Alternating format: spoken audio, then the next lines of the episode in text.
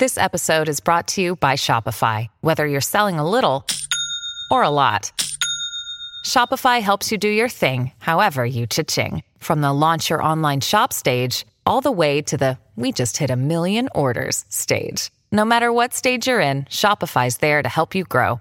Sign up for a $1 per month trial period at shopify.com slash special offer, all lowercase. That's shopify.com slash special offer. Hello, everybody. This is Marshall Poe. I'm the editor of the New Books Network. NBN listeners like to read books and buy them. So we thought we'd tell you that right now, our friends at Princeton University Press are having a remarkable site wide sale. You can get 50% off books, including ebooks and audiobooks, with the code 50, F I F T Y, at checkout until May 31. You can save some real money on Princeton University Press books. I encourage you to go there and check it out. Welcome to the New Books Network. The study of religion in China has a long history across a number of interrelated disciplines. In recent years, scholars have been reassessing past scholarship and synthesizing it in new ways. The three volume project, Concepts and Methods for the Study of Chinese Religions, is one of the most exciting of these endeavors and establishes productive groundwork for future research. The contributions of this project evaluate the current state of scholarship, discuss a variety of analytical approaches and theories about methodology, epistemology, and the ontology of the field. The three books display an interdisciplinary approach and offer debates that transcend national traditions. The project engages with a variety of methodologies for the study of East Asian religions and promotes dialogues with Western and Chinese voices.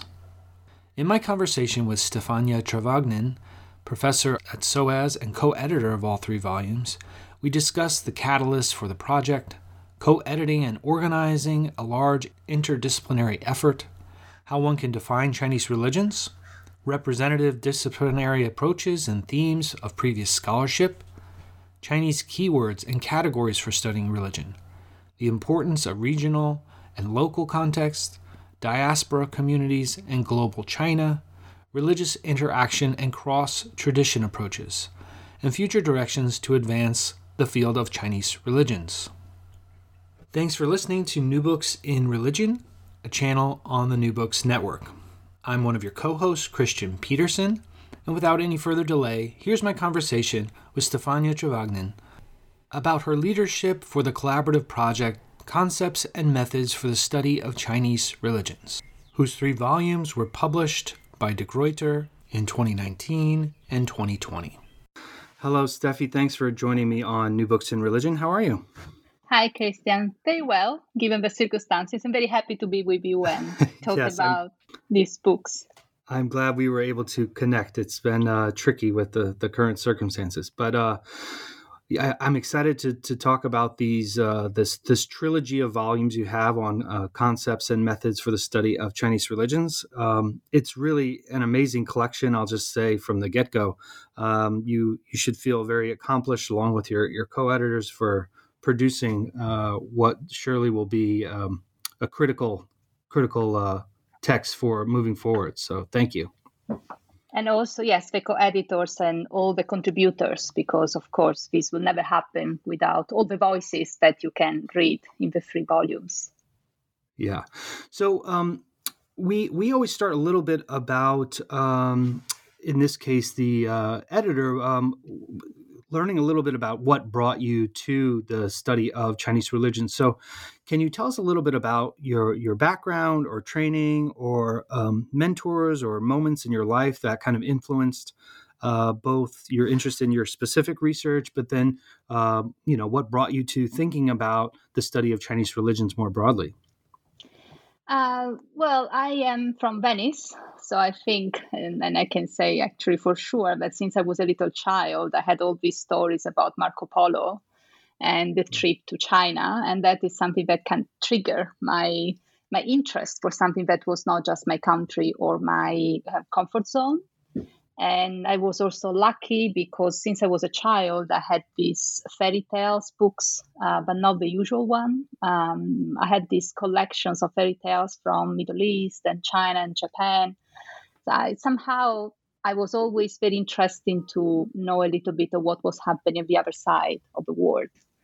And, and this is why it's one of the reasons why I started with Chinese studies. So I don't come uh, originally from religious studies, but from Chinese studies, and I enrolled um, Chinese studies in Venice in Ca' Foscari, where I did my laurea, which is at that time was a kind of BA and MA combined. And then I learned more about. For me, learning about China was a kind of starting point. Uh, I did also Hindi and I did some Sanskrit and then I studied Japanese on my own. And it was the idea to start a, a, a trip um, to the east, um, to places that I could not study in high school. Uh, we just hear a little bit about what happened outside Europe or North America when we are in high school. So there were a number of projects in my mind. I started with Chinese. I kind of get stuck in there um, in a good sense. I had very good teachers, and I had this um, my my advisor for my laureate dissertation, this kind of a MA dissertation, uh, who actually passed away just a few months ago, he had the idea that I had to go to Taiwan uh, for my MA dissertation. Originally, I wanted to work on Taoism, and I was very much because I thought Taoism is Chinese. I don't really want to work on Buddhism.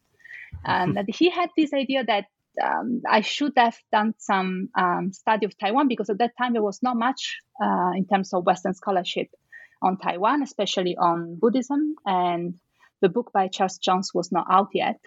Um, so I, I went to Taiwan and I was not happy about it at the beginning. And then I fell in love with the place. Uh, so for my MA was about uh, Buddhist nuns in Taiwan and Buddhist women in Taiwan and within the context of the history of Taiwanese Buddhism. And somehow that is something that I also continue doing for my PhD because it was about Yinshun, a Buddhist monk uh, from China, but then moved to Taiwan. And then I did, I lived for years in Taiwan um, between my MA and then before MA and PhD, and then my PhD. And for my PhD, I went to London to, uh, to the School of Oriental and African Studies, where I'm also based right now. Um, but then, of course, it was the study of uh, the community within the community uh, because I lived there. Uh, a study of history. I was going back in history. So I started from the contemporary time and then I look at the moments of the um, Japanese occupation in Taiwan. And then I thought of this monk that I was working on for my PhD that actually was coming from mainland China. And I, and I, so I went back to China somehow. And then I try always uh, since then to move between China and Taiwan to kind of uh, work on both in parallel um, and also in a comparative perspective. And my interest has always been today, or somehow from the Republican period, from the late Qing, from the end of the 19th century up to today, and to see what is new, but to see the old values, how they've been reshaped um, in the new in, in, the new era that was started um, since the late Qing onwards. So it was a kind of kind of reception history of values, reception history of text, uh, reception histories of practices and rituals. So that is a kind of um, framework and kind of research line that I kept in my mind. And, and so after my PhD, I continue working between Taiwan and China. I have been teaching in, uh, in North America and, and, in Canada for a few years, and then I came back to Europe. And after uh, how many years? Eight, eight, seven, eight years, seven, I believe, in um, in Groningen, in the Netherlands. Uh, after I learned Dutch, I decided to go back to England. uh, you see, I could say Groningen. Uh, that is a good sign. Um, and, and but I think my years in Groningen were um, very. I was very lucky. Um, the first few years, I had a dean, Professor Kocku von Stuckrad, um, a professor in the study of religion, and, and very much attentive um, to discourses and, and, patterns and methodology and theories and, and of course from more western perspective that somehow triggers some ideas um, that already were developing at the time of my PhD, because even my PhD supervisor, Professor Brian Bocking, was into the study of religion in terms of methodology and, and analytical concept.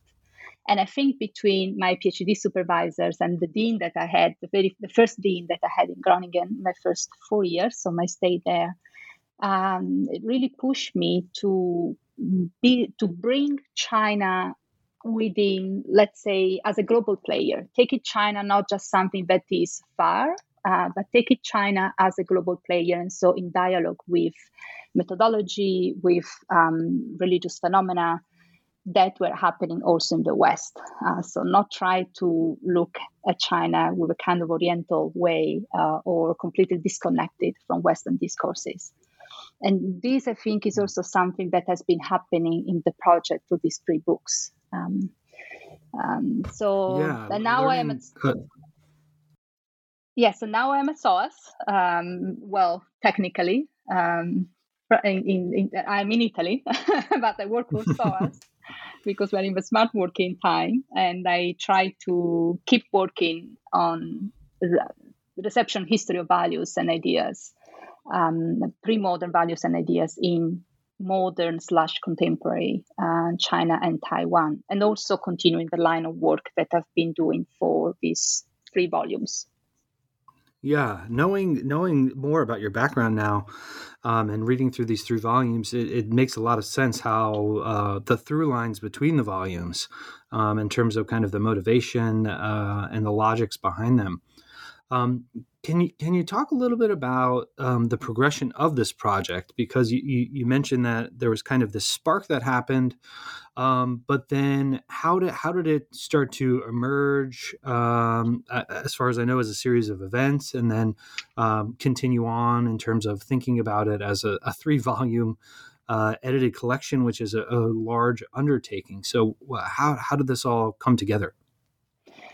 Um, well, as a scholar in the field of Chinese religion, because of course I, I say I work on Buddhism, and that's true. Most of my publications are on Buddhism, um, but it's very difficult when you are there in the field to make these very clear um, boundaries between one tradition and the other. So, uh, let's say I prefer to call myself as someone a scholar of religion and Chinese society um, that as a Western scholar, mostly trained in Western academia, uh, but also with long stays abroad in, in China and Taiwan. So I'm also used to Chinese academia. I'm used to live within the subject of my own studies, so within the religious community. I, I start thinking how how should I approach my topic and how should I write about my topic in terms of methodology, in terms of theories to be applied, in terms of um, terminology, um, analytical categories, concepts that we use to frame our work. And, and I found myself always pausing before using the term religion, before using the term science, before using many terms uh, in my writing. And this is something that has been happening to other scholars. So I'm not unique in that. And this is something that you can find also in other publications that came out from the 90s onwards. And, and so when I was at Groningen, I decided to pause and, and I say, well, I think it would be nice to reflect critically on how we approach our object of study. And, and, and so um, try to look at even to think about religion that is another problematic term that is also included in, in these three volumes but try to think what has been done so far in the study of chinese religions in terms of topics um, in terms of how topics are investigated in terms of approaches that have developed and so start questioning uh, the terminology and the analytical categories that we use. And, and this is for me, uh, as a scholar in the field, is, is something that we all, we all do at the, at the very end because we do research, but we also start rethinking our theoretical framework uh, in the middle of the research. So research is conducive somehow to rethink theories and methodology. And this is, a, as I said, is a concern, uh, methodological and conceptual concern that all my colleagues I think share. And so this this is why I didn't really want to write a book about it, but I want to have a conversation with other scholars um, that focus on China, on religion, on cultural systems. You know, there are different ways to to you to talk about um, the study of Chinese religions, and then and, and but to talk with scholars coming from Chinese academia, Taiwanese, Cantonese, North American, Europe, and focusing, coming from different training, um, anthropologists, sociologists, historian, scholars working on from text. Um, so I try to have uh, different disciplines um, and different academic environment all included and try to think together uh, what are we doing and how can we improve what we are doing i thought also it was a very right time, the time when I started thinking of doing this. It was the end of second half of 2014. And I thought it was the right time because we, we are seeing in the study of Chinese religions in the modern time. So I have to say, as, as I said before, my interest is mostly in the modern time.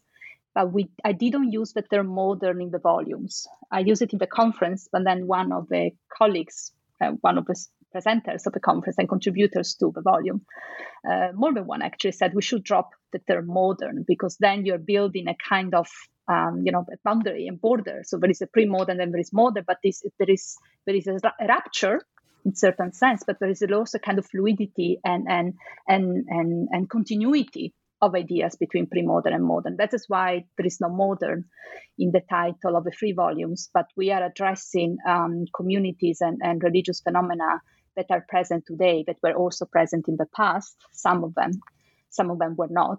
Um, but we are also looking at continuities and not just rupture between pre modern and modern. I thought it was a, a good time to stop and, and think about the ideas and concepts because we have already a few generations of scholars that have been writing about modern China. Um, scholars and not scholars. Um, we have a number of explorers, missionaries, photographers. So different categories of individuals would actually travel to China and collected material and publish about it. And somehow this is the very first generation of works that we of data uh, that we can base our analysis on. And then you have another generation from the 60s and the 70s. And, and when it comes to Buddhism, certainly Holmes Welch is the first name that comes to mind. And, and so after this few generations, I really wanted to to think how we can proceed with the field and and it's also a very nice time because right now it's easier to be connected to chinese scholars and Taiwanese scholars, it's easier to go there. We have different and, and much more advanced research tools to do our research. So it's a very nice time to, um, to give a push and to encourage the development of the field. Something also that was important for me in this project was, you know, we very often we talk about decolonize um, the curriculum what at least at SOAS we talk about that very often, um, but also other universities. And and, and this is we I, I did want um, participants from China and Taiwan from other academic settings um, to also have their voice in it um, because you know we are trained in a particular way. We Western scholars train in Western academia. We are trained in a particular way, and it's very interesting to have a confrontation with scholars that are trained in a very different way. Um, and so this is also something very important that I wanted to have in this project. And then the final one, um, there is a colleague of mine from the Pontifical University um, in Rome, Alessandro Dell'Orto, that said something very nice about uh, it was about a book, uh, an edited collection that he made about Chinese religions, and he said, you know, this book of the way that to study China is to have um, to present lessons um, about China, but also to take lessons from China. So an idea was have a look of how Chinese scholars, Taiwanese scholars, Cantonese scholars, or um, Japanese scholars uh, actually writing and thinking about Chinese religions and, and, and, and use maybe those methodology and ideas, not just for the study of Chinese religions, but really taking China as a global player and maybe using these new ideas might be applied also to Western religion, to Western phenomena. So that was another aim of the project. As you said, it was made of many, many uh, steps. So I, um, first of all, I applied for grants like we all do in our field. And I was, and I'm very, very grateful to the Chiang Ching-kuo Foundation for International Scholarly Exchange and the KNAW, that is the Royal Dutch Academy of Arts and Science, um, for their um, financial support. And, and then I organized this conference was the end of was in December 2015 in Groningen. And it was organized in different days. Uh, one day we were really looking at the what is the status quo of the field, what kind of studies have been published about the different tradition, different religious tradition, and mind you, not just Buddhism and Taoism. We also look at Christianity and Islam. Um, we look at Tibetan Buddhism in a particular other way. We start, even when we were looking at the history of the field, we start uh, questioning uh, certain ideas, the ideas of revival of religion, for instance, the idea of religion rescuing the nation. Um, but at the same time, we should also rescue religion from the nation as a way to really look at the, what the community were living and practicing. So try to get out from some official uh, normative framework and to look at religion in a different way. There was the idea of bordering that was also reframed in some of his papers. And then we look at methodology um, and disciplinary approaches. So what, what, how is the field of ethnography, for instance, or textual studies of, of or political uh, science? And then in that respect, also looking when you look at, for instance, the political science, um, there are two chapters uh, by Susan McCarthy in the book later on, Susan McCarthy and and André Laliberté. They were looking. André was looking at um, Chinese scholars, so how Chinese scholars are discussing religion and political science, and how non-political scientists in China may actually have a more constructive and fruitful look at religion, um, and and be because of uh, let's say, have not are in a different being a different field give them more freedom to um, to actually and, and more and, and, different ways and different venues to think about religion. While in the west it seems that when you talk about religion in polis- political science religion is quite marginal and then should be more present given the role that religion religious communities have in, in politics so we're looking at different discipline and then after that we move to concepts and that was super tricky because what do you mean by concepts? Um, because then you can fall into the uh, let's check all the Western concepts. But the idea was to look at Western concepts and Chinese concepts. Um, I have to say that when I was planning this conference, I had a look of all works that I've been reading recently um, of concepts, so rethinking concepts in the study of Chinese religions, and there are plenty uh, of them. Uh, at least I think were six or seven that I took that were published from uh, late 90s up to, and then some of them were published actually after I knew about, but were published after the conference. Um, and, and, and some of them were saying very clearly that um, so each of them were looking at concepts in, in, in one way or another. So either looking at Western concepts or looking at Western concepts, but say, well, you should not just look at the term religion, education, but also look at innate, innate native concepts that you have in China that might not have um, a, a translation in English or in any other language. So try to look at the native concepts of China and try to look at how they're actually, what kind of value that they have within the religious landscape. And then try to find a balance and try to find some negotiation between the Western concepts and the Chinese concept, concepts. And, and if you really look at the religious landscape, and in this case, modern religious landscape, you can find that a number of ideas like science, for instance, that um, the term per se was, was a new term, but the idea of scientist was present even in pre-modern China. Um, so there was a kind of reevaluation of certain ideas that were already there, were just not named in a certain way. So we, um, I kind of selected some concepts, um, some of them coming from more like Western frame concepts and some other more Chinese native concepts. And, and we discussed that. It was kind of two days. And then after that, we have a round table um, chaired by uh, Kocku von Stuckrad. And so I really wanted someone from the Western academic study of religion um, to have a final conversation of how the conference went, what were the missing points, what we should change, and what we should, uh, where we should go from there. And then is when there was the idea of publication coming up. And, and fortunately or unfortunately, there was also the idea to have not one book, that's when I started losing my hair and sweating and, and said have more than a book and not just the papers that were presented at the conference, which makes sense um, because there were missing points. We didn't have, we had Christianity and Islam represented quite well. Um, we had Tibetans, we, we really lack more um, we needed more about more ethnic minorities, um, a kind of um, better look at ethnicity, the value of, of, ethnicity, the idea of transnationalism, the idea of networks, for instance. um, the idea of vegetarianism was not present at the conference. Well, actually, we talk about sharing food, food sharing in Christian churches. So we kind of wrote up, um, we wrote a list of what should have gone in, in the publication and what was missing and who we should call. And then was the second fun part because the conversation continued with the publication. So the publication was, um, and num- a number of more people joined for the publication, and that uh, I have to say I learned a lot um, um, from these books. Also, I learned that I will never do another trilogy anytime soon.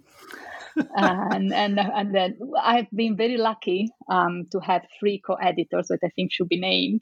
Um, I asked for help. I think it's still in the recording of a conference when I said three volumes. I'm not really doing that. Um, and some are volunteers, some was asked. So we decided to divide um, uh, to divide the, the, project into three books. One about history of a field and disciplinary approaches. So really look at what has been done so far uh, in all different religious traditions and what kind of approaches have been used and where to go from there also suggestion how to improve the field. And André Laliberté, a political scientist from the University of Ottawa, he has been doing amazing work on um, Buddhism and politics, but also um, looking at ethnic minorities, um, care, um, and humanitarian uh, activities. So he has been looking at China and Taiwan as well, and I've known him for many years. So it was my great honor to have him as co-editor of this volume. It was also good because I come from Chinese studies and religious studies, and then he's coming from political science. So you know, very different fields. So we had a very very nice conversation. We also co-wrote a chapter uh, on the chapter on um, the status quo of a scholarship on Han Buddhism. Um, then there was the concepts thing um, that I was very ready to have it in one volume, but um, Paul Katz was one of the speakers and then became the co-editor of one of the two volumes. Made the right observation that there are different ways to look at concepts. And some of the papers um, that were presented were really lo- doing kind of um, intellectually intellect- intellectual history of concepts, like Koselleck kind of um, uh, conceptual history um, and, and some others were looking at concepts in practice. Um, and so in the practice of, of, of, of rituals, for instance, of, of so religious practice. And then these were very different ways to look at concepts. And, and for some concepts, it was better to do it in one way, but also is looking at who is the author. Some authors, me, I did more pretty much an intellectual history of of education, uh, looking at, um, try to understand what I meant, first explain what I meant by education, and then looking at different um, Chinese terms that have been used, so Chinese really expression that have been used in the history of China and different institutions, and then focusing on the modern time. And that was really pretty much an intellectual history. But there were other chapters that were focusing more on religious practice. So we decided to have one volume on intellectual history of key concepts, I think is the correct title. And the other one, religion in um, key concepts in, in practice, in religious practice. And so Paul Katz, who is a, um, a, scholar at Academia Sinica and the Institute of Modern History, uh, and, and, I think everyone knows he's a very well-known scholar uh, of, of Taoism and, and want to really calling popular religion, but you know what I mean um, in in both China and Taiwan. Um, and, and so he he was the co-editor of the volume about practice. And Gregory Adam Scott, um, who is a cultural historian of Buddhism and focusing also on Republican period mostly, and, and that's now going a little bit also in the 1950s, um, who is right now a lecturer at the University of Manchester um, as a co-editor for the intellectual history of key concepts. So this is how we have these three volumes.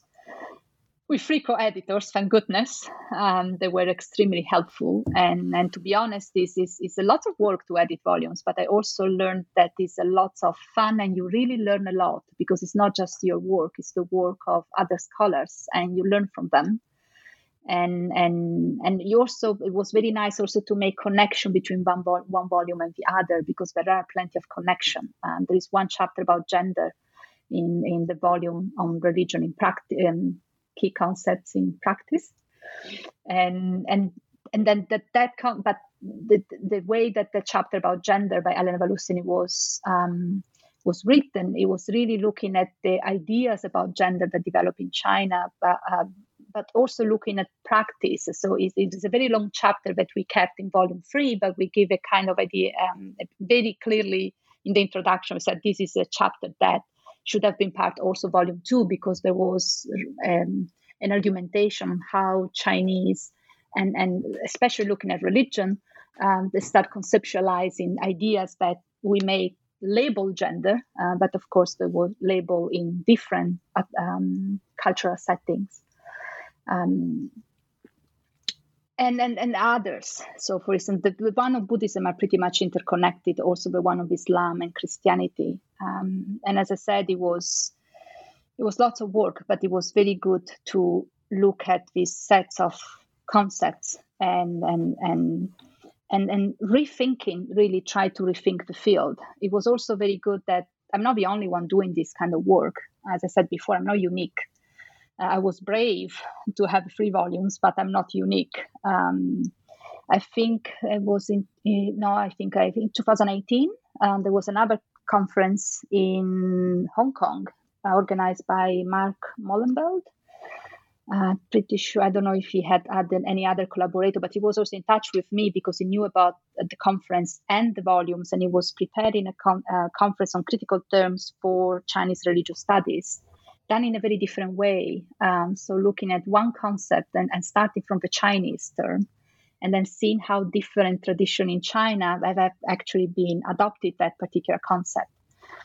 And then, and that is also something that I'm part of now, Christian Meyer, who was uh, in the audience of the conference in Groningen, started a project uh, on concepts again. Uh, so, kind of mapping religion in China and looking at how concepts of religion have been changing, going from traditional and modern Chinese. It's a project that started in 2017 and, and will be going on at, at least until 2023 and again a different way to look at concepts. So in this case is really looking at one uh, concept but then we also have a problem um, whether to start from the western semantic value of that chinese term or from the chinese semantic value of that particular term. We look at xin the character for faith belief and trust and how different tradition in the pre-modern and in the modern uh, have been using or addressing that particular term. So you see, it's a, it's a different kind of project on concepts, but very much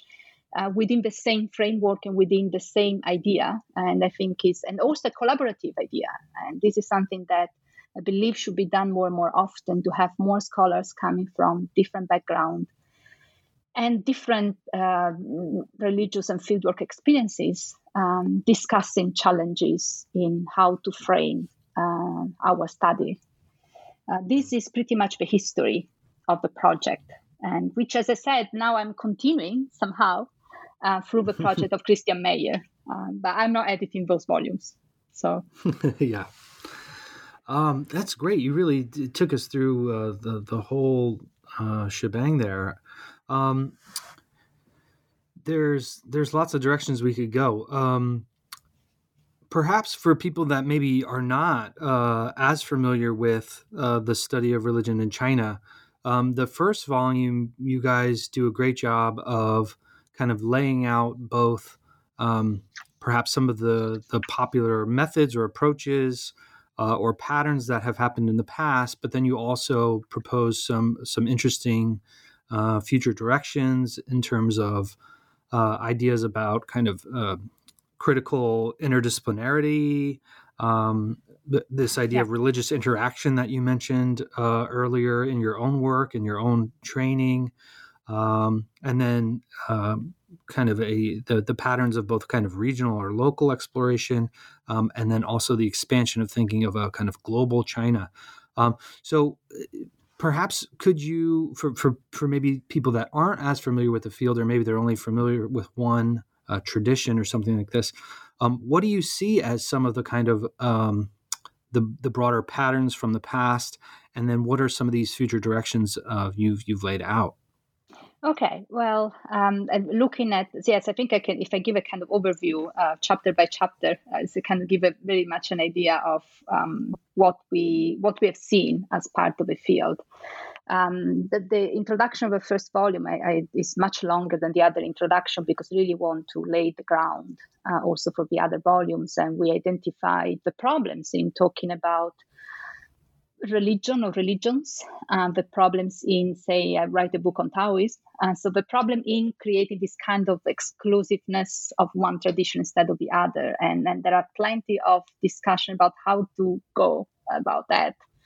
Um, whether to use the word religion, whether to use the word religions. And so there is a kind of problems in these artificial borders among traditions. And, and, and these are problems that come up also uh, in the scholarship.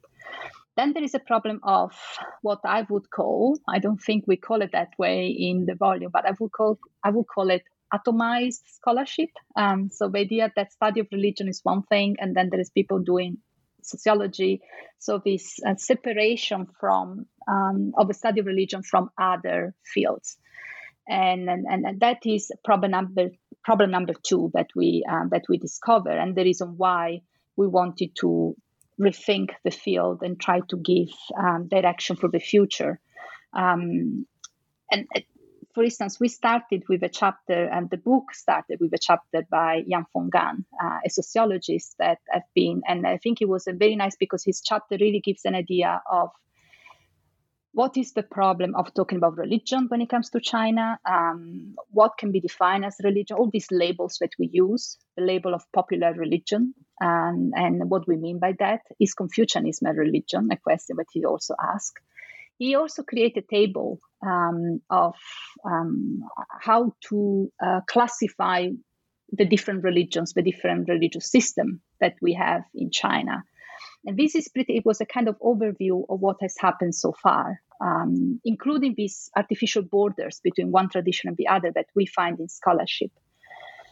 And, and, and the final chapter of that book by Vincent, Goossaert is pro- proposing a different way to look at religion and looking at the history of ideas as a kind of venue where you have social sciences and humanities emerge and, and, and also looking at particular themes, um, the themes of text um, that some, sometimes ancient text seems to belong into the past, uh, but ancient text has a continuous life. So ancient texts keep living even today. So he was proposing different um, areas of research, but also the idea to look at a kind of neutral venue where you have the different disciplines from social science and humanities that they can interact in a more constructive way. And he found history of ideas as a very nice venue for it.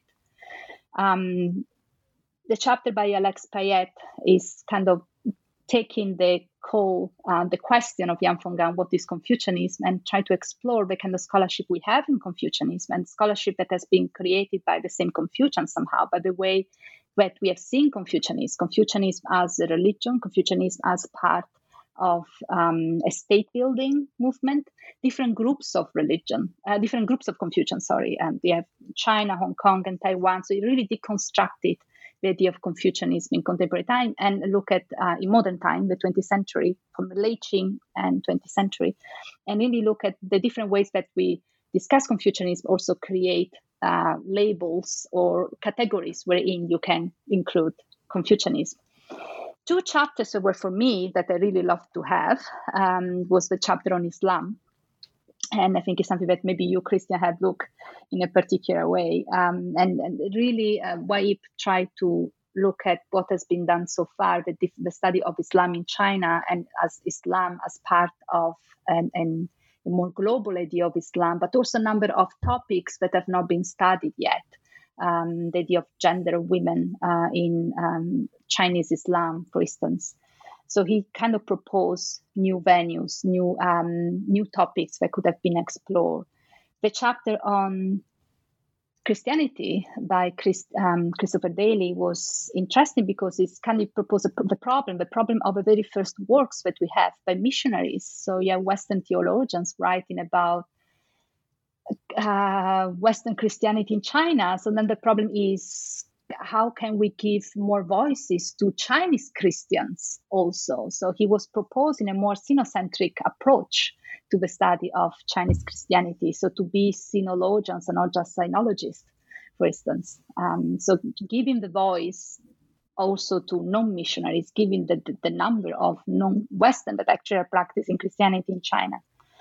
Um, the chapters on pol- political science, I already said before, Susan McCarthy looking at Western scholarship and what can be done, um, what but need more need to be done on the role of religion uh, in the way that religion can influence Chinese politics and not just keep it religion as a marginal element in political science. And she was looking at Western scholarship while André Laliberté uh, has been very attentive to how um, to a kind of knowledge from fragmentation is an expression that he used, and how Chinese scholars who are not political scientists can be less normative in their approach, and so propose and, and so include more um, about the relationship between religion and politics in their work, for instance. So you have more work in there about religion and politics than known from Chinese political scientists.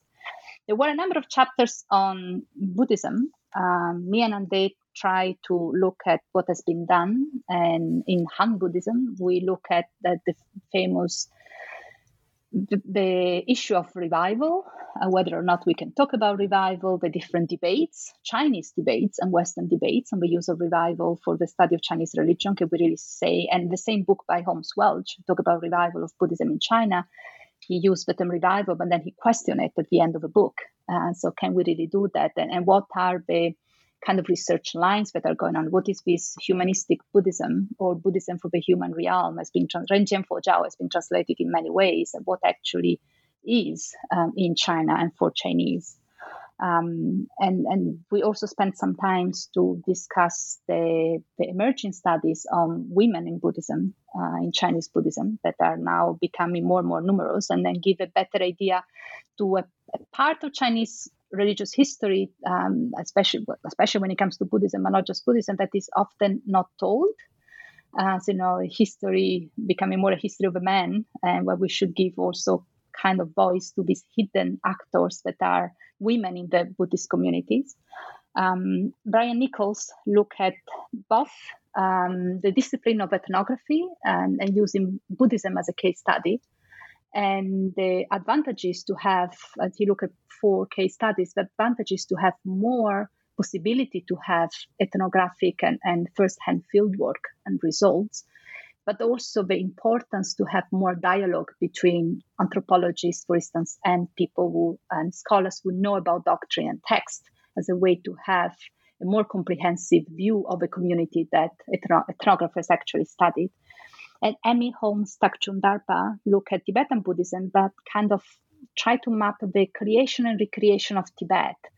Um, she looked at three Western figures ethnographers, photographers, politician, um, explorer, and then three Chinese um, historians, uh, and again, photographer or monk, how they were um, creating Tibet through their own work, and then how we can go from there to kind of reconceptualize the idea of borderland and othering that uh, has been often used in the study of Tibetan Buddhism.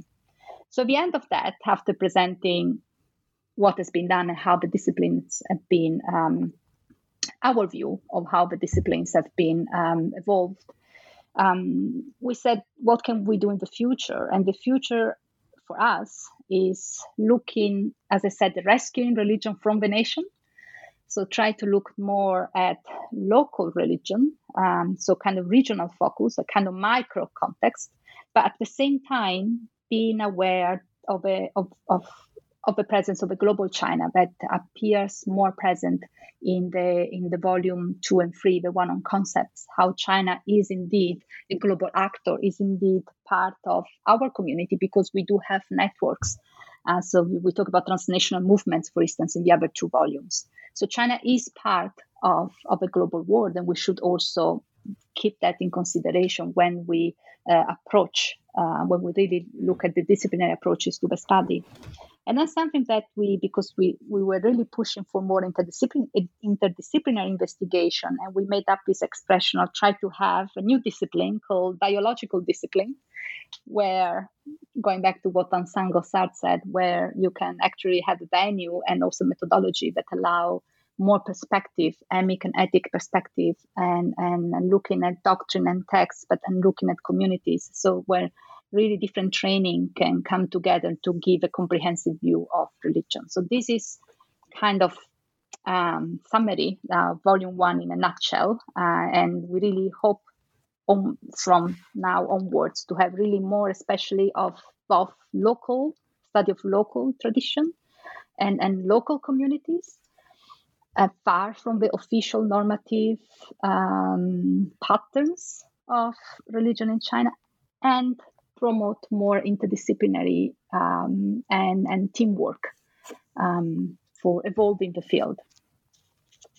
Yeah, it's great. And as somebody who works, uh, you know, in, uh, I guess, the subfield of, of, of Muslims in China, um, it was really interesting to kind of see how uh, that subfield kind of um, parallels or interacts with um, these other subfields or other tradition based kind of exploration. And I think your um, your kind of proposals for moving forward, I think, would really uh, be be very helpful. So I'm I'm hoping that uh, I you know, and others what, can can do that.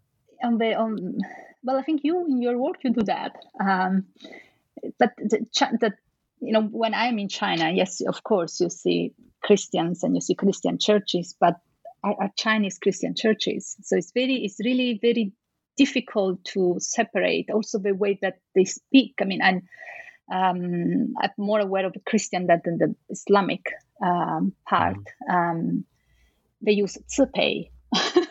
that is mm-hmm. that is compassion in Buddha. So the, the kind of terminology that they've been using at the beginning, that was not the very first term that was used to um, translate compassion in a Christian context in China. Hmm. If you look at the history of the catechism, um, but now they use, for yeah. instance, Buddhist terminology. So um, there is a continued dialogue among communities um, and more on a local level. That that's why it's very difficult to say work on China, um, and and we say that, um, but we are not really doing that um, because especially if you do field work, you work on one particular area and, right. and, you look at how that area and the history of that area is also affecting the community.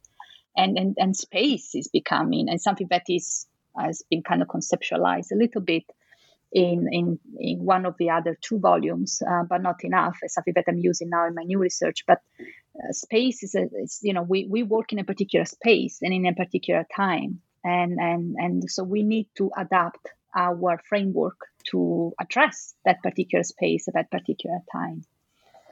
Um, yeah.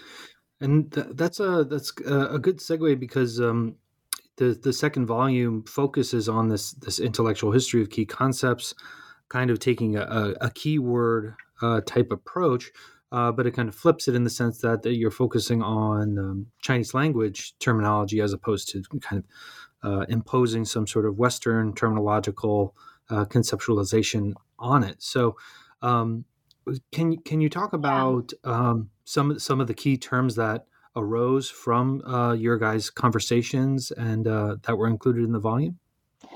Yes, well, the, the idea was how to find, as I said, the balance between Chinese uh, and non-native concepts, um, because you can you you cannot avoid the Western one either, uh, many scholars in China are actually trained in the West. So somehow they are also using Western ideas to frame their own studies. Um, and, you know, speaking of global world. Um, but we were looking at, um, for me, it was important to have, again, a chapter on Islam um, because very often, as you know, is, Islam or Christianity are not really seen as Chinese religion, so are not part of many um, comprehensive discussion on Chinese religions. And I asked Tsai Yuan Lin from Taiwan to um, to choose actually um, a, a, Chinese term that he thought it was um, good to of, of, of how, he would have um, approached. So what kind of concept he would have selected um, to represent um, um, debates within the Islamic community, the Muslim community in, in China. In then, and he works from um, the Qing period and also the Republican period. And Tsai Yuan-lin wrote a chapter on how uh, Muslims try to uh, negotiate their own terminology, looking at and adopting, uh, critically, of course, terminology coming from Chinese Buddhism or especially Confucianism. Um, and he was looking at Sharia on the one hand and the Confucian legal system on the other hand. So, and, and, and, and they analyzed a few names of a few scholars and how um, Islamic scholars and how they were really using Confucian ideas to reframe uh, and to express Islamic ideas. And you know, the, the, problem of translation, that this was the same problem that you have with Chinese Buddhism just a little bit earlier on. Um, and so that is an example of how you can balance the foreign ideas and, um, in this case, the Islamic ideas and, and the Confucian ideas, so the native Chinese ideas.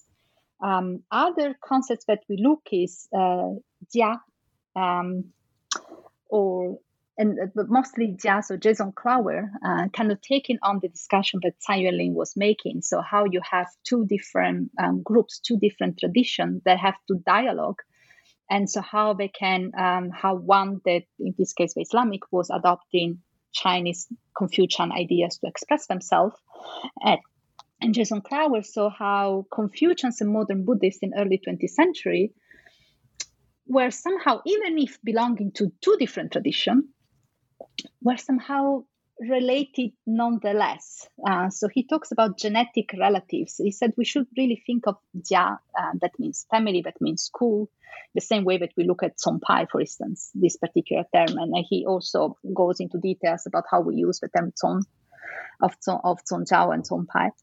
And, and try to rethink the use of Jia um, not as a strict and, and exclusive identity marker, but to have a kind of, to look at lineage in a more fluid sense.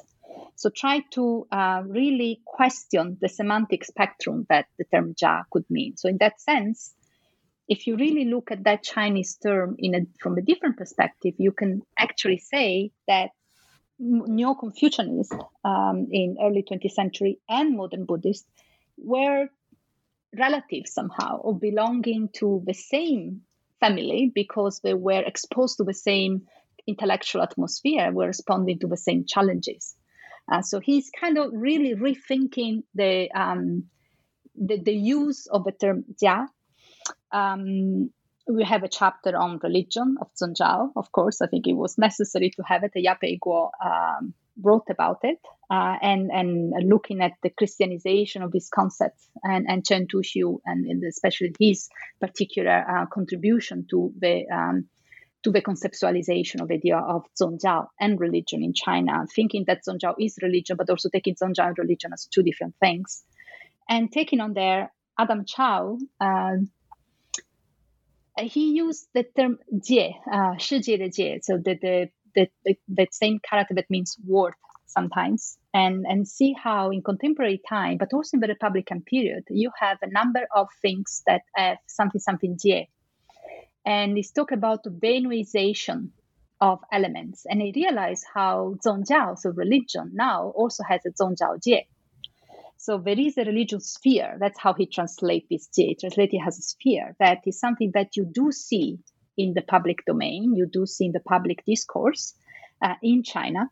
So it's a kind of Benuization process um, that characterize all the recent social history of China, and right now also characterize religion. So here it's looking at one particular character, um, but try to see not just in religious in, in, in the um, the effect on religion, but say how religion is participating on um, a, a really a discourse, the Benuization discourse. There are four chapters on Buddhism.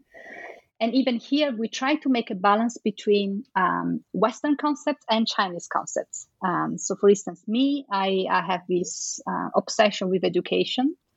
I think it's because I teach too many courses. Uh, I don't know. I have an obsession with education and of of Buddhism. Um, so how Buddhist um, sangha educate themselves, so the training of a sangha, but also the kind of education that Buddhists give to the non-sangha, to um, um, to the lay people, and uh, and I, and me was try to find try to define what I mean by education. So really uh, learning and teaching, and how this concept have been conceptualized in pre-modern time, uh, looking also at Confucianism, and then throughout the history of Chinese Buddhism, how we have different terms, expressions that have been used to define this particular idea.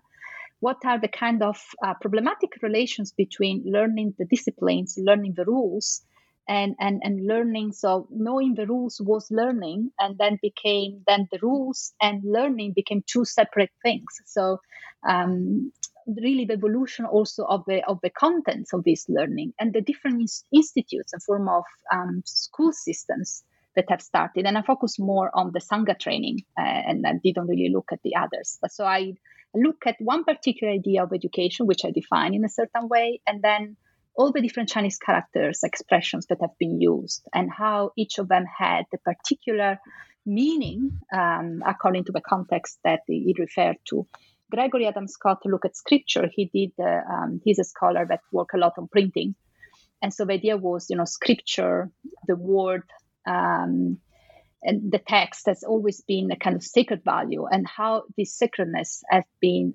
So the question was, did this sacredness change when you start printing in the way that you start printing in the Republican period? So the mass production of text that did have any effect on on the value of the sacred value of, of text per se and and then and then his answer was no it was just a different uh, way to access and availability of a text but even if in in produce even if it was a mass production that didn't really affect in the modern time the sacred value and the kind of semantic and and, and qualitative value that text jing, use especially the term jing, scripture actually had. Uh, so kind of continuity here from the pre-modern to the modern. Ester Bianchi look at Jie um, discipline, uh, Vinaya, and in the modern time, and it, even here she does a very nice excursus of uh, the different form of disciplines in Chinese Buddhism in pre-modern time, and then what changed in the modern time. And what changed in the modern time is transnationalism, is China being more connected with the non-China, is the role is again the search for original Buddhism and and this this uh, Chinese being keen to know about non-Chinese Buddhism and also to know about non-Chinese discipline and and and how the uh, respect to the rules were seen as a way to restore a Buddhism that was not seen as a correct Buddhism anymore. So here you see how Jieyu, this particular Chinese term, is, is actually has a very very rich value that goes beyond uh, the simple translation. And and Erik Hammerstrom, who wrote a book about science in Chinese Buddhism. Don't ask me exactly the title because I'm very bad with titles. Um, and he it's kind of um, they further he brought further reflection uh, on the basis of his work on science and scientism, noticing that yes, some terms are new in China, um, and they come from they've been coined in Japan. They want to uh, refer to non-Chinese elements. That's true, but the idea of scientist was present in China even in the pre-modern time, just expressed in a different way. So, in this sense, he also tried to balance uh, the concept of science and with native idea of scientism that were present also in pre-modern China, and like Gregory Adam Scott did, kind of show continuity of this emphasis on scientists. It's just the intellectual framework, the historical framework change, and therefore also the way that things were framed in China and by scholars after all have, have, have been different. The final chapter by Annabella Pitkin was about environment. Um, and it was nice to have a chapter about environment and circular space because we really wanted to have some conceptualization of space. And here, not from the Han so somehow, like in chapter, like in book one, I try to have a kind of cycle really um, in in the in the order of chapters uh, in cha- also in volume two. So the first chapter was about non-Han, and the last chapter is also about not Han um, because China has more than 50 ethnic minorities, and we need to remember that. So she was looking at environmentalism, how it's been conceptualized by Tibetans, also looking at specific Tibetan terms, how the sacredness, the idea of sacred, the idea of space, how they've been conceptualized in, in Tibet by Tibetans and uh, by Buddhists and by the Bon. So she's looking at both tradition. And of course, being Tibet, she tried to relate certain form of conceptualization to the particular political position of Tibet in China today. So somehow she's kind of linking this idea of uh, environmentalism that has been developed in Tibet to uh, kind of a way to respond to some other form of challenges that Tibet was living at that time. So even here, and in this um, in this volume, we really wanted to balance not just to think of Western concept and Chinese concept, uh, but within Chinese concept, going beyond the Han ethnicity, um, because that is also another big um, danger that we have very often. I myself working on Han Buddhism to really look at Han uh, religion, but China is much more richer than that. Um, and of course, in what where we go from now, um, most of these chapters were looking at one or two religious traditions um, but I, the best idea would really be to look at one particular Chinese concept, Chinese um, analytical category, and how it has been addressed by many religious traditions. And somehow, this is what Christian Meyer is doing in his project, which is a very nice continuation of this one, if you like, looking chronologically, because it's looking at one concept, how it has been uh, used, and what kind of semantic value this concept had in different time and in different tradition. So that is our call on how to on what to do from here and to don't not forget that we have non-Han tradition and languages. Uh, there should be languages also because Annabella and then another chapter in in the volume three uh, also use non-Han language um, because it, ethnic minorities have their own language. That's something that you know if you work on China, you also need to deal with that. So looking at more core concepts in non-Han traditional languages, looking across cross-tradition patterns, and and also traditional concepts, Chinese traditional concepts, um, not just how they have changed, if they have changed in modern time, but also what does it mean to to have a Chinese community overseas and, and whether and how this being overseas might have affected the way that they use particular concept. So there is an invitation to look at more at the development of, uh, of reshaping of traditional concepts in diaspora communities. So that was a kind of the end of the volume and invitation to to continue to work on this new vocabulary. And in the third uh, volume, uh, you, could, you, authors are already kind of implementing some of these kind of transnational or global approaches yeah. and uh, kind of uh, non Han focused approaches. Um, but the big shift for the third volume is thinking about uh, the kind of conceptual history um, in practice um, through kind of a lived religion, so to speak. Um, so, can, can you tell us a little bit about how how, how does uh, this kind of conceptual history change when we're thinking about um, key terms or, or keywords through practice? Um, when, when you look at practice, you look at specific practice. So again, you go to a micro context. Um, and when you look at lived religion, you also look at specific communities. And very often, when you look at this particular uh, practice, uh, you notice that they are challenging some overarching regional and more official pictures of Chinese religion. So that is why it's important to look at religion in practice, because then you're really forced to look at selected communities. Um, then, of course, um, the study of concepts in practice also address what I call the enactment of these concepts into form of rituals, and and these can generate new institutionalized phenomena. So the, the, the, the lived religion, the micro context, can also affect uh, the overarching, more um, uh, institutionalized, but essentially, let's say, macro context. Um, so, looking at lived religion, you have a different view of religion that you would have um, if you were looking just at China. Uh, but at the same time, these local religions are not just doing religion and affecting themselves. And all these very small communities are affecting the overall pictures of, of Chinese tradition in general. Um, there is the idea that through practice, you can see even more how the boundaries between different traditions are not that strong. And, and through practice, you have, because um, through particular performances, you have cross boundaries phenomena. So you have new hybrid identities that can come up um, through the study of um, and through, through really the practice of religion. And, and these hybrid identities can really help us to rethink the knowledge and, and the spectrum of Chinese religions that we have. And so, because you through practice you create new hybrid identities, then automatically you have to think of you, you have a creation of new paradigm that can refine also um, conceptual categories. When we look at practice, um, you look at concepts in practice, but practice and and is is um, and this is a kind of related to what I just said. Um, rituals or practice can create new identities. New identities can create a new paradigm. So somehow the study of religion in practice can help us to have a more continuous and constructive dialogue with the sphere of theories and methods. So you don't study practice per se, but the study of religious practice can help you to rethink theories and methods.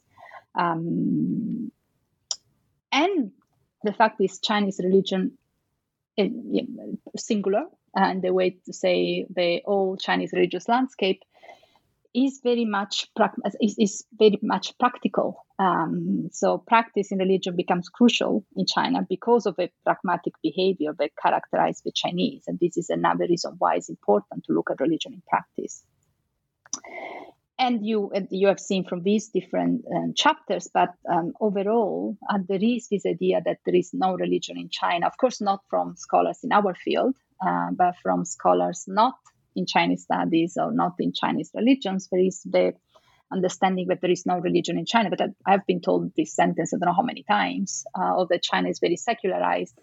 But look at small communities and look at really these practices, you, you notice how that's not the case. And so there have been a number of scholars thinking whether or not you can use the term secularization, secularism, and the secularization when it comes to China. And that this is an ongoing dialogue um, and, and, and, also heated debate um, because in truth china is very lively when it comes to religious practice and this kind of approach can really show you that um, many of these chapters actually talk to the chapters of the other two volumes uh, for instance paul katz the first chapter he looks at legal system in china so somehow relates a little bit to the understanding of sharia uh, and the and, and the islamic uh, legal system that Tsai also mentioned in his chapter in the volume two. And there is the idea that there is a secular legal system and then you have a religious legal system, but religious legal system is not really affecting the secular sphere, and that's not really true. And and that and I think you as a scholar of Islam, you also know how the Sharia you also it, it, it also affects the non-religious sphere. And so he's he has been uh, Paul Katz has been writing a book about um, the continuum, the judicial continuum that he sees between the religious spheres and the non-religious sphere. So the practice of justice and and how the religious sphere can actually affect and be part of a much larger domain. Nicholas Broy look at Digits. We have two chapters about food, um, and not because I'm Italian, I have to say. um, and one is by Nicholas Broy, and he looked at the vegetarianism. And This was um, something that was missing at the conference, and it was very much requested to have it in the books because vegetarianism is an important idea. Let's use the, the, the English term. Uh, and has been expressed in different ways in China throughout history, according to the uh, particular tradition that you're looking at. So Nicholas gave a very nice overview of different instances of vegetarianism in Chinese religious landscape, and then focus on Yiguandao and Zhaijiao, two particular traditions in the modern time. Also rethinking that vegetarianism, what actually means to be vegetarian for them, and what that implies in terms of the kind of practice that they do. Um, and Ren uh, look at uh, not necessarily vegetarian food, uh, look at food and meal sharing in Christian communities. He has been doing an amazing work uh, in uh, Zhejiang uh, and different other provinces in China. He um, and also in uh, Taiwanese Christian communities and um, Protestant communities, and going and living with them and see the role of um, eating together um, the practice of eating together, that kind of impact that they had on the understanding of religion for the community and vice versa. I also have to say that um, Tsai Yen-Ren was present at the conference. and he passed away two months after um, we published his chapter. So this chapter is his very fast, very last publication he had, and of course it was a, a big loss for everyone. Uh, we lost a friend and a fantastic colleague and an amazing scholar of Christianity, and so we decided to dedicate one of the volumes, the last one that got published, um, to him. Um, and but it's not just that volume. We really wanted to dedicate the entire project to him um, since his very, very early departure from us. Um, staying in food somehow, um, this is something that Paul Katz, a chapter that Paul Katz really wanted, thinking of my cat. So you see how um, chapters and, and, scholarship can be inspired by very different things. Um, but there is the idea of protecting life and the protection of life and, and animal protection um, that have developed uh, in China, uh, not just in, in Buddhist context, mostly in Buddhist context, but also beyond that. So Shuk-wah Poon is really looking at the idea of animal protection and protecting life um, in connection with the building of a nation. So this particular religious practice and how he had interacted again with the state, uh, with well not just with the state but also with a, a very different political and, and, and social and ideological framework that you had in the Republican period. Francesca Tarocco look at technologies of salvation, so she's looking at media and technology. That something else that also was missing at the conference, but is not missing in the Chinese religious landscape. And and you have different ways to use the media. There are different arguments about the role of media and technology in China. Uh, this since some many scholars look at continuity, so how uh, media and technology are actually continuing something that is already present in the past, just change the shape and other scholars have looking at rupture, so how the presence of media technology had a, an effect and a big impact on cardinal pillars of traditional practice, for instance. And Francesca is looking um, more at continuities, but presenting the use of media and technology as technologies of salvation. That's the way that um, the expression that she used in um, in a specific chapter um, and um, looking also at the charismatic role of um, this the kind of the charisma that if you communicate with media or technology the making of dvd so the, the, the religious leader also take on a new role and a new um, a new qualitative value. And really she she is really looking at the, the, the impact on charisma um, through the use of media and technology. Uh, Elena Valussi wrote this very long chapter about gender, um, looking at both um, intellectual history of the concept and how it was not, you know, gender is not really a Chinese concept. Um, let's say it was the way that we use gender uh, or the way that we use feminism is something that has started later on, but you find some form of it also uh, within China in the same way that science uh, per se like a term is a new term but scientist was present before even before the same can be said about gender and gender discourses but she's looking at how um, women um, saying that you know you work on gender studies and very often you don't work on religion uh, you don't include religion. You look at relig- you work on religion you don't include women. So she tried to combine the two and looking at um, um important women uh, and and how the reconceptualization of gender actually gave a different role and different space for women in religion. So in that sense she's combining intellectual history and and the real practice. Yaning Kao is also looking at women uh, but again, going to a non-Han tradition, to Bejuan, and looking at a network of shamans, looking at um, women, um, the role of women in that particular tradition. And there are kind of satellite concepts that came up um, that are important for Bejuan. Um, and one is the idea of networks, and, and a particular way to define networks of lineage, lineage slash networks, and the idea of kinship. So this is a chapter that has more than one looking at the specific practice of female shamans have developed uh, more than one uh, concepts. The idea of networks is also in the uh, in the um, chapter by Julian Pass that he looks at networks and globalization at the same time. And again, this time looking at communities uh, Chinese communities abroad. So the role of Chinese communities in Europe, and he has been doing a number of study on on the the, uh, reality in France, looking at where, who, and what do we find abroad. So what kind of places of worship are the heart of religious networks, who are the actors that construct and, and use religious networks, and what kind of religious knowledge and norms are imported into this community through religious networks? And why, how is important to have also someone from the Chinese embassies in France when you want to have an inauguration of the Buddhist temple in, in um, Chinese Buddhist temple in France, for instance. So he's really, like I said before, the, the importance of looking at how traditional concepts may be used uh, and, and change and, and shape religious life in diaspora communities.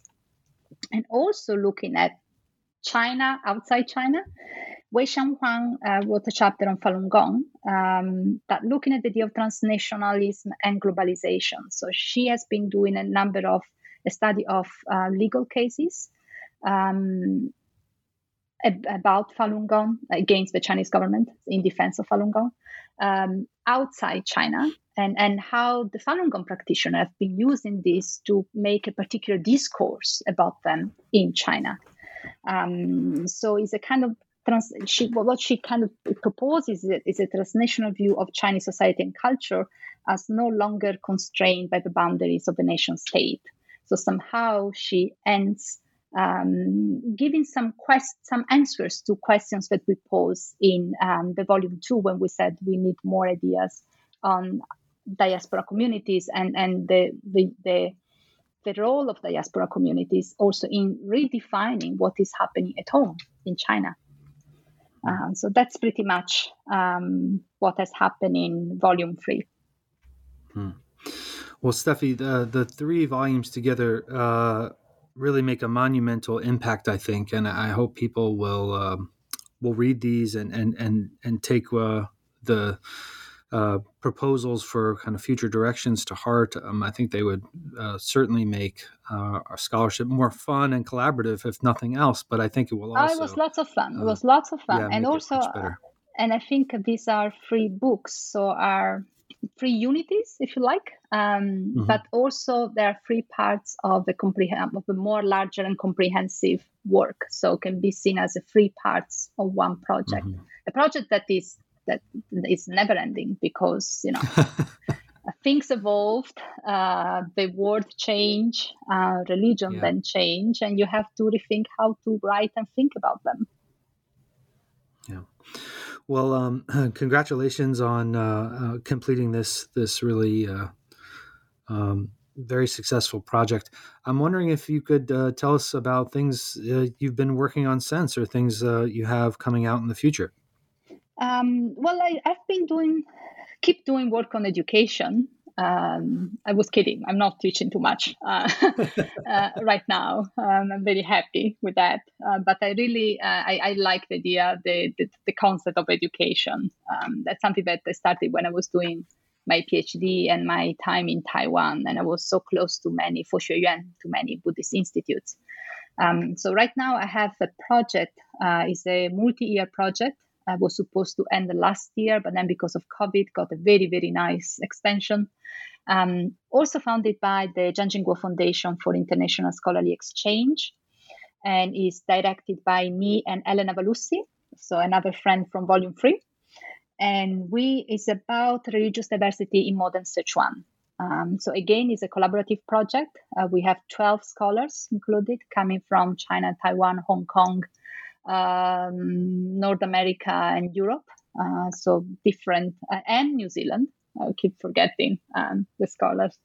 Um, she's uh, Emmy. Um, Emmy's from Emmy Holmes-Tagchungdarpa is from New Zealand. Works in America, so she's between two different continents.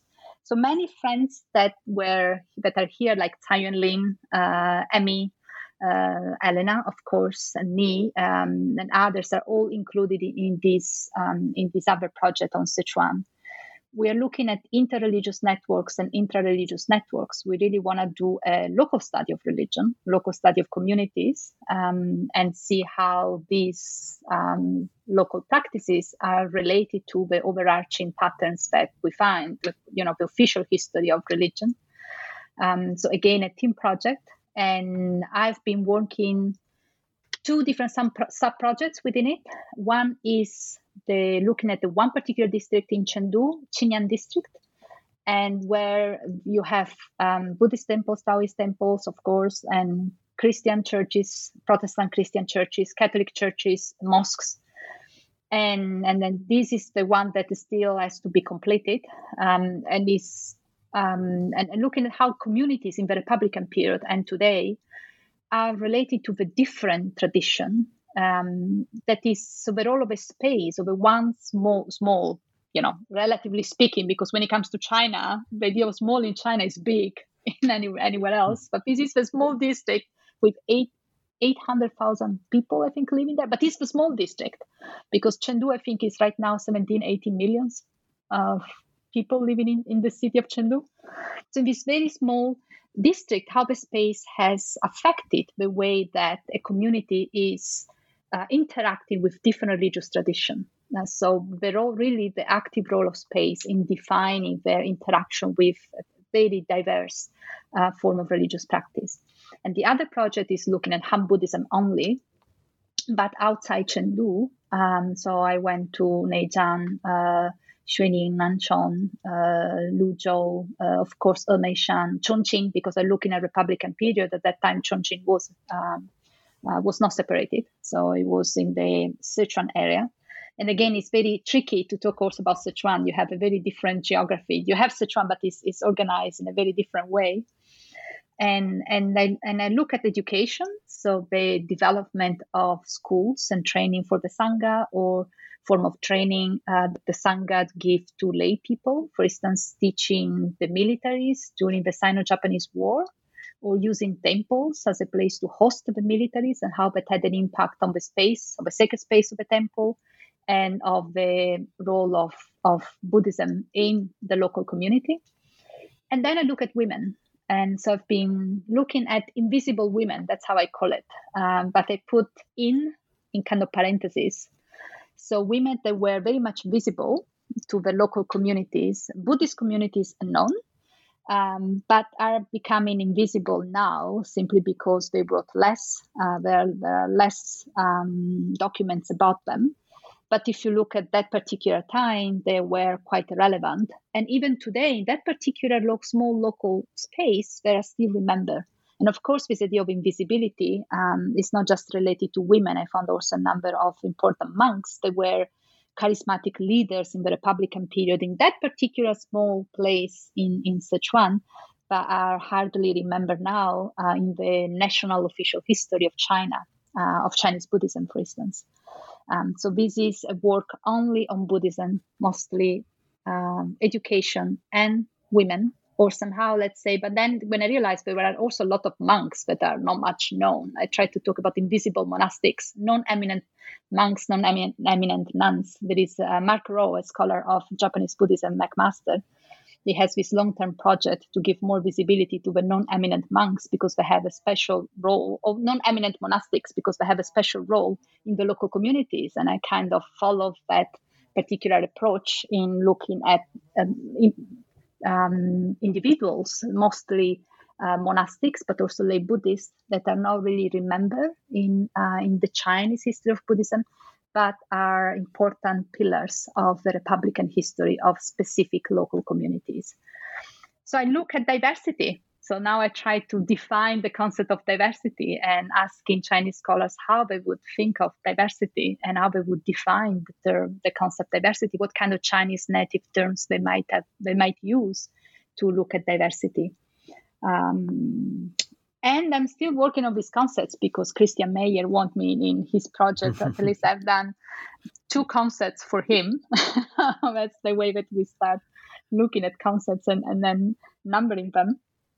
Um, but the concept, I think the project on Sichuan is something that has been very dear to me, and where I look at many, many calls that and and and, and questions that uh, these three volumes have put forward, that somehow I keep them in mind when I also look at the diversity, the diversity of Buddhism, the diversity of community, the diversity of space and ritual practices in, in particular Sichuan. But as I said, this is a project that is again um, is led by me and Elena Valussi, but luckily is a uh, is, is a team project.